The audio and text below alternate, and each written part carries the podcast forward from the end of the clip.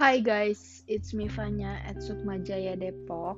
Hari ini gue gabut banget, jadi gue bingung mau ngapain. Akhirnya dengan impulsifnya gue gue membuat podcast.